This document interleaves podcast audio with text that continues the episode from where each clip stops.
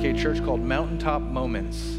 We look to the Old Testament and it can be confusing. There's long lists of names, there's strange words, and it's sometimes hard for us to piece together all the elements of the Old Testament. So we're saying let's do a seven week overview of the Old Testament to try and see some highlights about what God is doing in the Old Testament, and we're calling it Mountaintop Moments because the way we're reviewing it is by mountaintops. God often communicates to us on mountaintops, even today, but we won't get into that. But in the past, you can look at mountaintops in the nation of Israel and see significant moments throughout Israel's history, and that's what we're doing. As I've shared in other weeks, this was inspired by. Um, the Walk Thru the Bible's course, Old Testament Panoramic, and these are the mountains that we have, will see and have seen. Today's is Mount Nebo. So, two weeks ago, or, or actually three weeks ago when we started, we went up Mount Moriah. It was Abraham and Isaac who went up Mount Moriah, and we had this beautiful foreshadowing of Jesus when he would go up Mount Moriah one day and God the Father would see his son sacrificed. Then, after that, we traveled to the mountain of Mount Sinai, which isn't on this map, but it's just a little bit south off the screen. The people of God were enslaved in Egypt and God liberated them from their slavery in Egypt, and there was tens of thousands of them. You see, when they came into Egypt, there was only about 70 of them. But after hundreds of years, there were tens of thousands, and God liberated them from slavery and sent them off to their promised land. But they don't have an organized nation. They don't have laws. They don't have holidays and culture and things that they need. And so God says, Take a pit stop at Mount Sinai. I'll meet you on Mount Sinai and I'll give you a law and a way to live as the nation, as the people of God. And that's what we looked at two weeks ago, was the people of God hearing from God as Moses would go up Mount Sinai.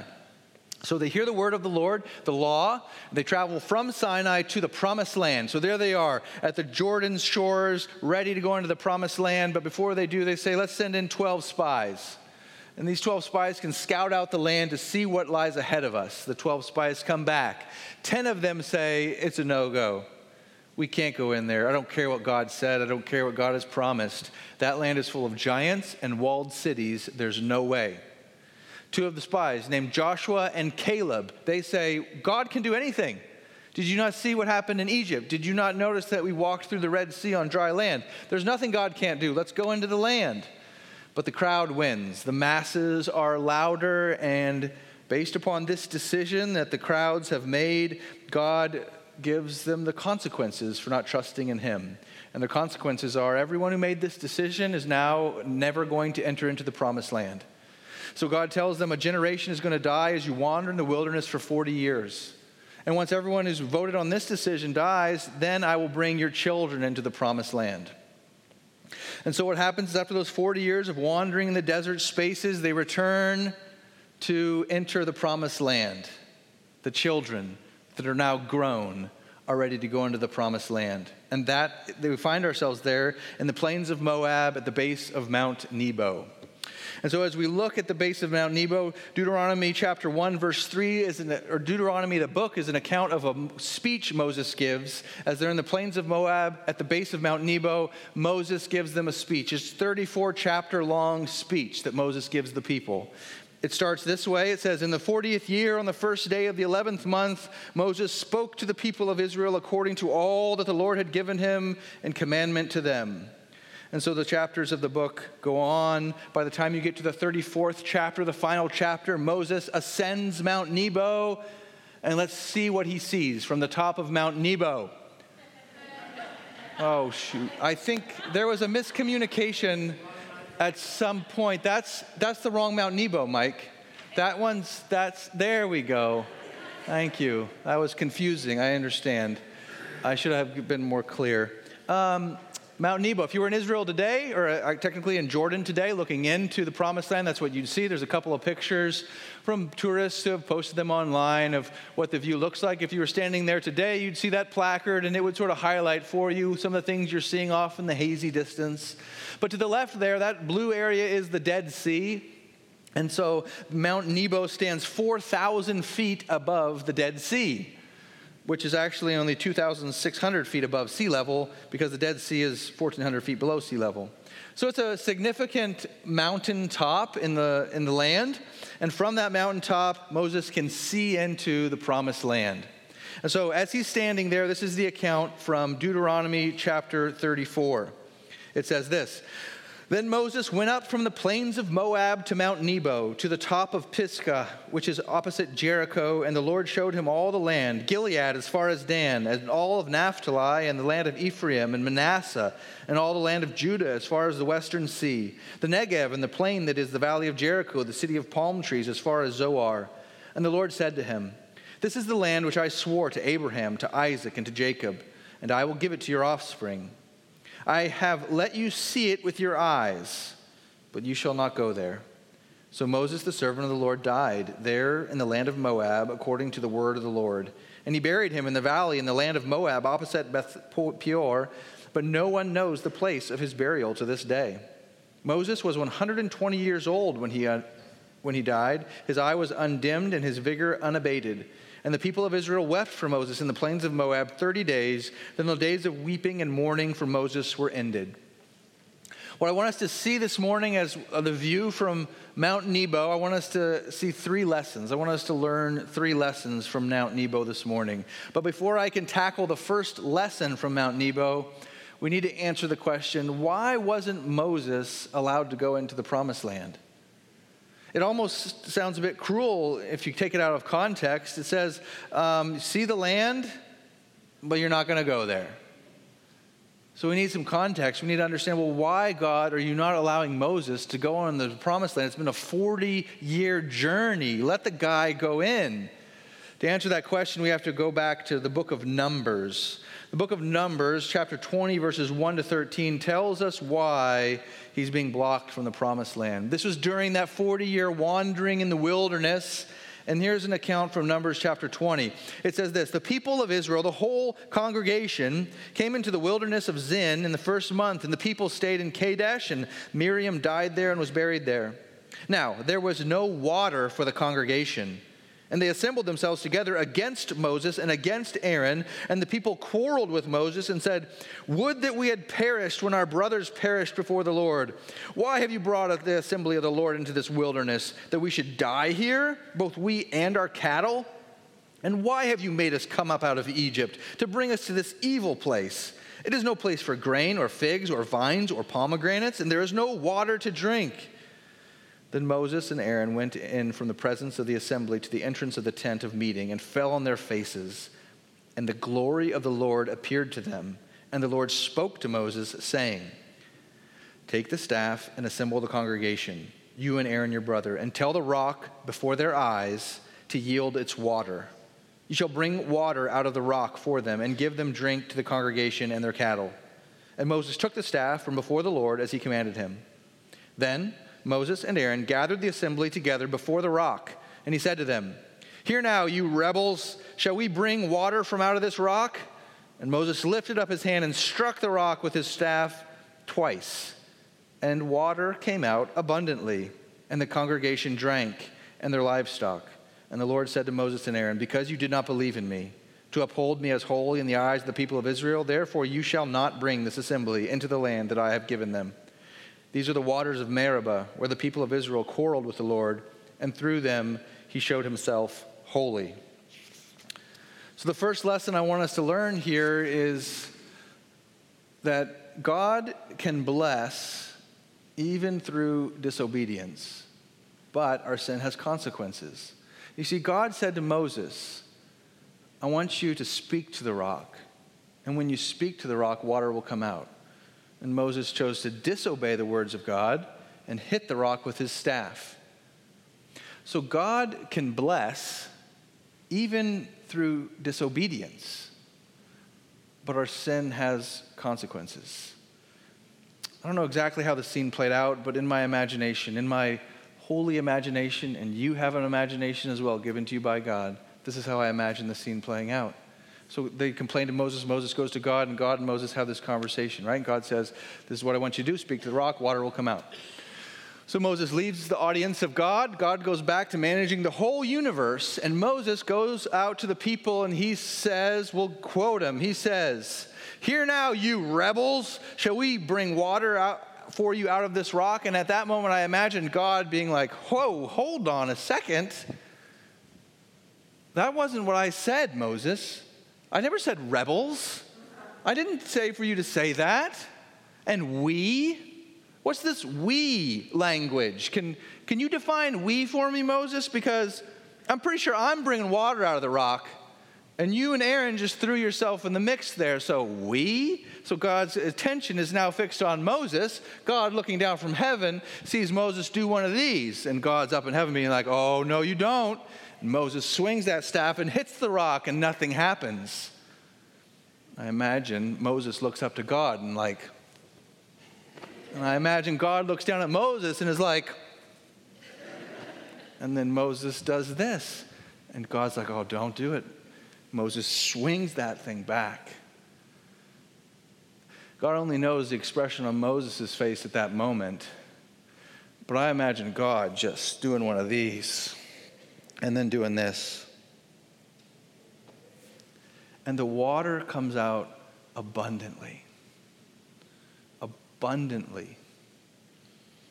So, even in disobedience, God can bring blessing.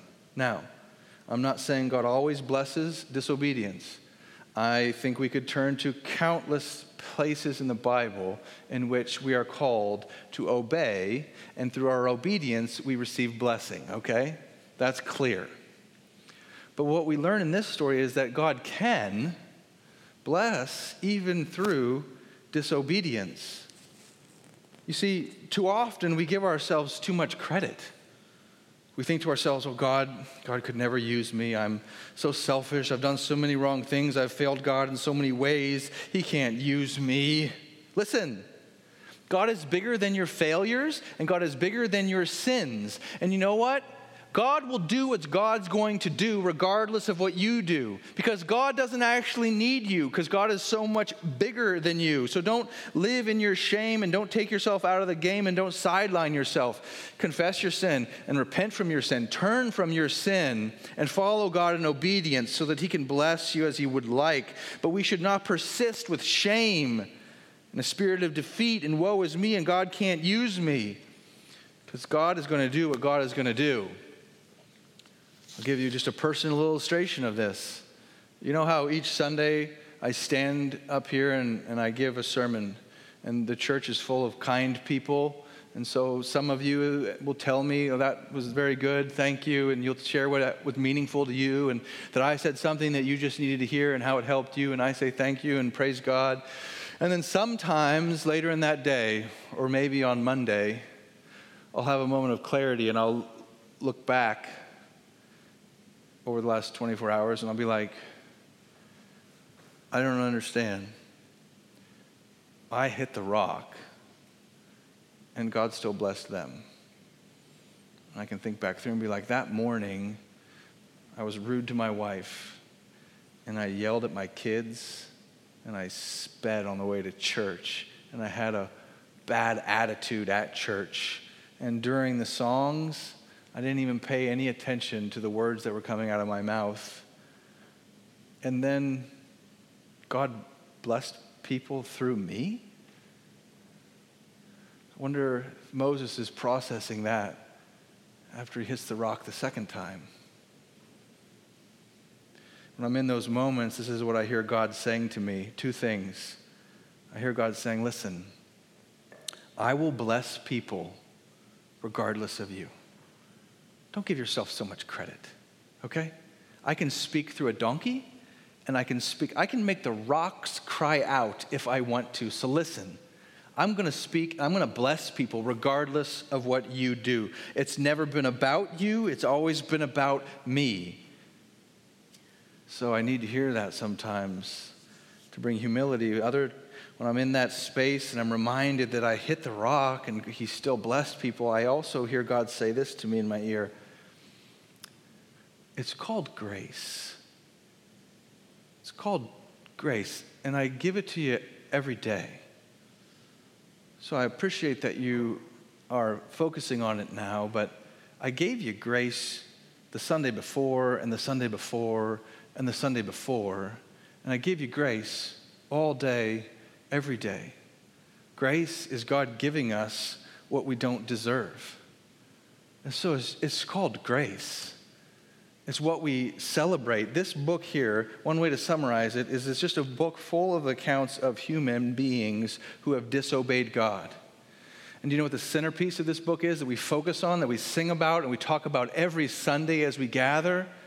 It's that God sent his one and only Son down to this earth to give us what we don't deserve and that is the forgiveness of our sins as Jesus, through his death, took all the punishment for our sins into his body as an infinite God. And then he died paying the penalty for our sins.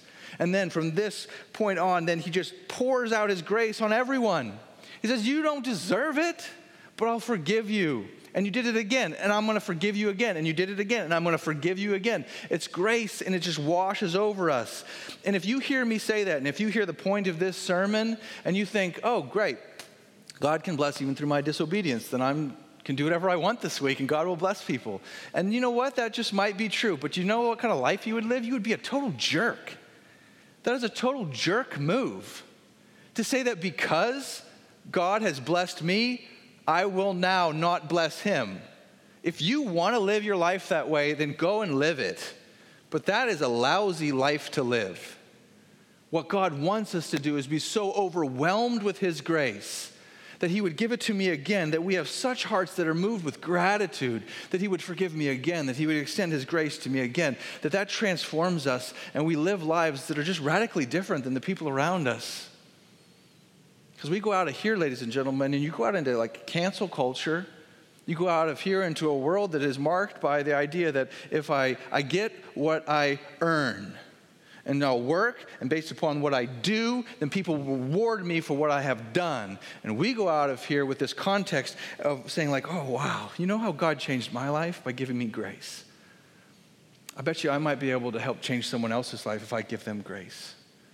And then we shine brightly in the midst of darkness because we are living out a life that is very different than any other life that is being lived out there. It's grace. So, what I want us to do at this point in the service is celebrate that grace. I want us to celebrate that grace through communion. And so if you didn't grab one of these and you want to, you're welcome to. They're still out there. But this is how we're going to celebrate His grace. We're going to remind ourselves through this cracker and through this juice, we are trying to follow the words of Jesus from 2,000 years ago, where He says in Luke 22, and I'll, I'll turn there for you, as He's gathered with His disciples in the upper room for the Last Supper, he says this And he took bread, and when he had given thanks, he broke it and gave it to them, saying, This is my body, which is broken for you. Do this in remembrance of me. So, in remembrance of Jesus, out of obedience to Jesus, we have this symbol. You've already seen the other symbol of our faith this morning, haven't you? In baptism. This is this other symbol of our faith that we're supposed to do so that we would remember the fact that Jesus' body was broken because of our sin, and his blood was shed to pay the penalty for our sin and to usher into us into a new covenant of grace. He goes on to say, and likewise the cup after they had eaten, saying, This cup that is poured out for you is the new covenant in my blood. This covenant of grace. And so, what I want us to do before we partake in these elements together is to just pause, and I'll give you a moment of silence. And maybe you want to talk to God about some of your disobedience, but let's not dwell there too long. Let's just worship God in this moment of silence for the grace because He has forgiven you for whatever that is. He is just waiting on you to receive that forgiveness and trust that it is true. I'll give you this moment.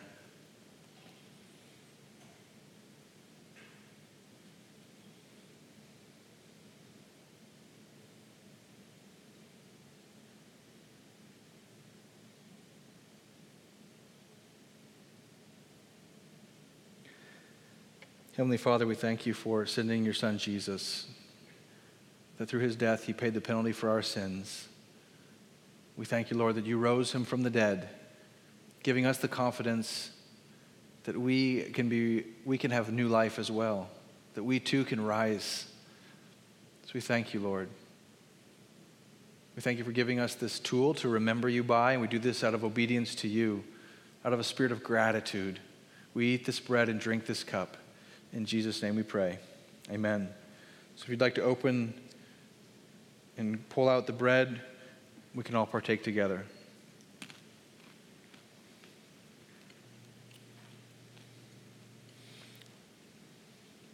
And likewise, the cup after they had eaten, saying, This cup that is poured out for you, this is the new covenant in my blood.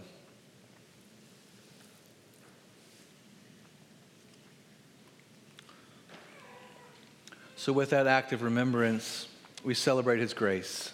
And we're reminded that he paid the penalty for our sins and he gives us his grace each and every day. God can bless us even through disobedience. But sin does have consequences.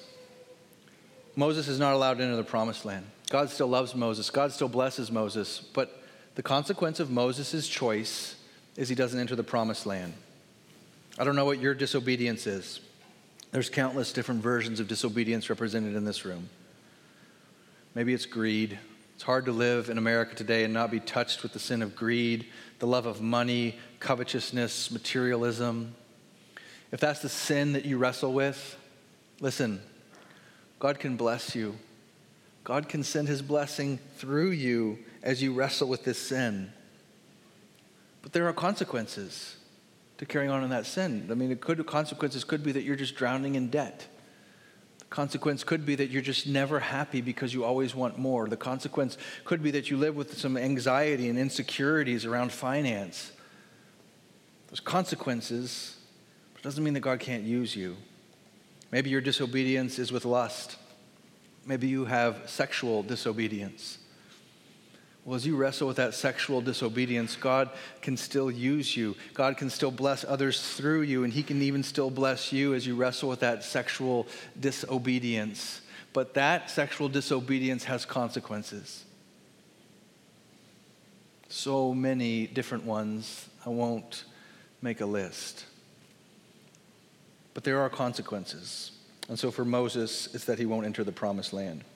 God can bless even through disobedience, but sin comes with consequences. We can prepare, oh, lesson number two. Here's lesson number two from Mount Nebo. We can prepare younger generations to go where we have never been. We can prepare younger generations to go where we have never been. So Moses learns he's not going into the promised land and yet he continues to lead the people towards the promised land until he gets to the plains of Moab at the base of Mount Nebo. And he is confronted with the fact that he has to prepare this next generation to go where he's never been. Now, let's try and put ourselves in Moses' shoes here, okay? And if you're Moses, we learned he's 120 years old. So if you feel an age gap between you and the next generation, Moses felt it more than you. I don't think there's anybody gathered in this room today north of 100. Okay? So, as much as you might feel an age gap between the next generation, no more so than Moses, and you got to do the math. Okay? When they were first at the edge of the promised land, everyone who had a vote, right, they were 20 and over. So it was the 20 and over were not allowed to enter. So you've got 40 years wandering in the wilderness. So if you do the math, there's a 60 year age gap between Moses and the oldest of the Israelites, except for Joshua and Caleb. So, 60 year age gap Moses has between the next generation. And Moses has never been where they're going. He's never been in the promised land. He doesn't know what experiences await them. He doesn't know what it's like across the Jordan River. So there is this giant gap. He doesn't know so much. How can I relate to these people? I'm so much older. I have so much I know and have seen so much more than they have known, so much more than they have seen. I don't understand them, and they don't understand me. I mean, I don't know, even know what we have in common, except we eat the same food, manna all day, every day. But other than that, so what did he do? In spite of the age gap, in spite of his lack of knowledge, in spite of whatever self doubt he may have had, he prepared the next generation to go where he had never been. How did he do that? Well, here's a great way to figure out how he did it. Read the book of Deuteronomy. We don't have time to read the book of Deuteronomy today, so I'm going to make some summaries from the book of Deuteronomy that will show us how Moses prepared the next generation to go to somewhere that he had never been. Here's one principle we see He taught them the laws of God and he called them to obedience. That's what he does in Deuteronomy. In Deuteronomy chapter 4, verses 1 to 2, he says, And now, O Israel, listen to the statutes and the rules that I am teaching you, and do them, that you may live and go in and take possession of the land that the Lord your God of your fathers is giving you. You shall not add to the word that I command you, nor shall you take away from it, that you may keep the commandments of the Lord your God that I have commanded you. So, how do you lead a generation, the next generation, to go where you've never been before? Listen, you teach them the word of God and you tell them to obey it. He told them to integrate that faith into every area of their life, every part of their being. He says in Deuteronomy 6, 4 to 9, Hear, O Israel, the Lord our God, the Lord is one, and you shall love the Lord your God with all of your heart, and with all of your soul, and with all of your might. And these words that I command you today shall be on your heart. And you shall teach them diligently to your children, and you shall talk of them when you sit in your house, and when you walk by the way, and when you lie down, and when you rise. And you'll bind them as a sign on your hand, and you'll place them as frontlets between your eyes, and you'll write them on the doorposts of your houses and on your gates. He's saying this isn't just a once a week thing. So he calls them to obedience and then he helps them see this is integrated. This is when we go out, when we come in, when we lie down, and when we get up. It's before our eyes, it's on the hands and the work that we do. We integrate our faith into every area of our life. How did he prepare the next generation to where he had never been? He grounded their identity in God as his treasured possession. Deuteronomy 7, 6 to 9. For you are a people holy to the Lord your God. The Lord your God has chosen you to be a people for his treasured possession out of all the peoples who are on the face of the earth. It was not because you were more in number than any of these other people that the Lord has set his love on you and chose you, for you were the fewest of all people. Moses says, Oh man, there's an age gap. Oh, there's so much I don't understand. Oh, I've seen so much more than they have. What could I do to help them? I know what I'll do. I'll remind them that they are God's treasured possession, that their identity is found in God not in their great number and not in their great might, because he loved them when there was just a few of them. But lest they get self righteous, he says, uh, he kept them humble and dependent upon God. In Deuteronomy 9, 4 to 6, he says, Do not say in your heart, after the Lord your God has thrust them out before you, do not say, It is because of my righteousness that the Lord has brought me to possess this land whereas it is because of the wickedness of these nations that the Lord is driving them out before you. Not because of your righteousness or the uprightness of your heart are you going in to possess this land, but because of the wickedness of these nations, the Lord your God is driving them out from before you. And that he may confirm the word of the Lord swore to your fathers, to Abraham, to Isaac, and to Jacob. Know therefore that the Lord your God is not giving you this good land to possess because of your righteousness, for you are a stubborn people. So he says, You are God's treasured possession, but don't get a big head. You're stubborn. And this isn't happening because of your righteousness. It's happened because God loves you and he has chosen to pour his love out upon you. And then finally, he encouraged them to be strong and courageous. Deuteronomy 31 6. Be strong and courageous. Do not fear or be in dread of them, for it is the Lord your God who goes with you, and he will not leave you or forsake you. Moses prepared the next generation to go where he'd never been, and you're called to do the same, and I'm called to do the same. And there's an age gap. For me, it's like a 30 year age gap as I think about my 12 year old. So the world's changed so much in 30 years. Like my kids are growing up in a world that it was not like mine. Access to the internet, screens everywhere. The world is changing so incredibly rapidly. And it's so easy for me and for you, and some of you are older than I am, to look and say, like, well, there's just, we don't connect. There's just, I don't know. I, I feel ill equipped. I just can't. And, the, and who knows what the world's going to look like in 30 years? How can I prepare my kids for what the world's going to be like in 30 years? The technology that will be around in 30 years, I can't even fathom. How can I prepare them to go somewhere I've never been? here's what we're going to do. Here's what I'm going to do. And here's what I want you to do for my kids and for the other younger generations of this church. And if you're a younger generation of this church, then there's somebody behind you and there's people ahead of us. So we should all have a spirit to learn from one another and to receive some of these things from one another. But listen, this is what we do we tell the next generation who they are. We give them their identity that is in Christ. Tell the next generation that God loves them and that they are his treasured possession, and not because of their grades and not because of their sports, but because God created them and he chose to pour his love out on them. Let them know who they are in Christ. Give them an identity that's founded in God. And then show them where they can belong. Give them community and invite them here with us because we are the family of God. And it's not just something we do on Sunday, we integrate it into every area of our life. We, we, we do it in our minds and we do it with our hands through our work, and we put it on the doorpost. And when we come in and we go out, we integrate it everywhere. When we get up in the morning and when we go to bed at night, all of our lives. So we invite them into an identity in Christ. And then we tell them, You belong here with us wherever we go. We are a family, a community together. And then thirdly, we call them to live their lives with a purpose, with a mission that requires strength and courage. We don't invite them into some purpose that requires no strength and courage, some watered down thing about all the great things that's going to happen to them in their life. That requires no strength and courage we challenge them to live out their faith in such a way that it requires strength and courage. Just for clarity, we don't call them to go out of here and like take the land and kill other people and right that was the crusades. We missed that target a thousand years ago. We encourage them to live as exiles in the midst of babylon. We say it's hard to be a christian in the world today isn't it it's hard to give love. It's hard to receive judgment and respond with grace, isn't it? It's hard to love your enemies. It's hard to do good to those who hurt you, isn't it? And so we challenge them. We say, the only way you're going to be able to live that way is if you have the strength and the courage that comes from God. So we give them an identity. We tell them where they belong. And then we call them to live their life with purpose on mission. And God will give them the strength and the courage they need, and will, He will go with them as they go. So we can and we must lead the next generation to a place that we have never been before.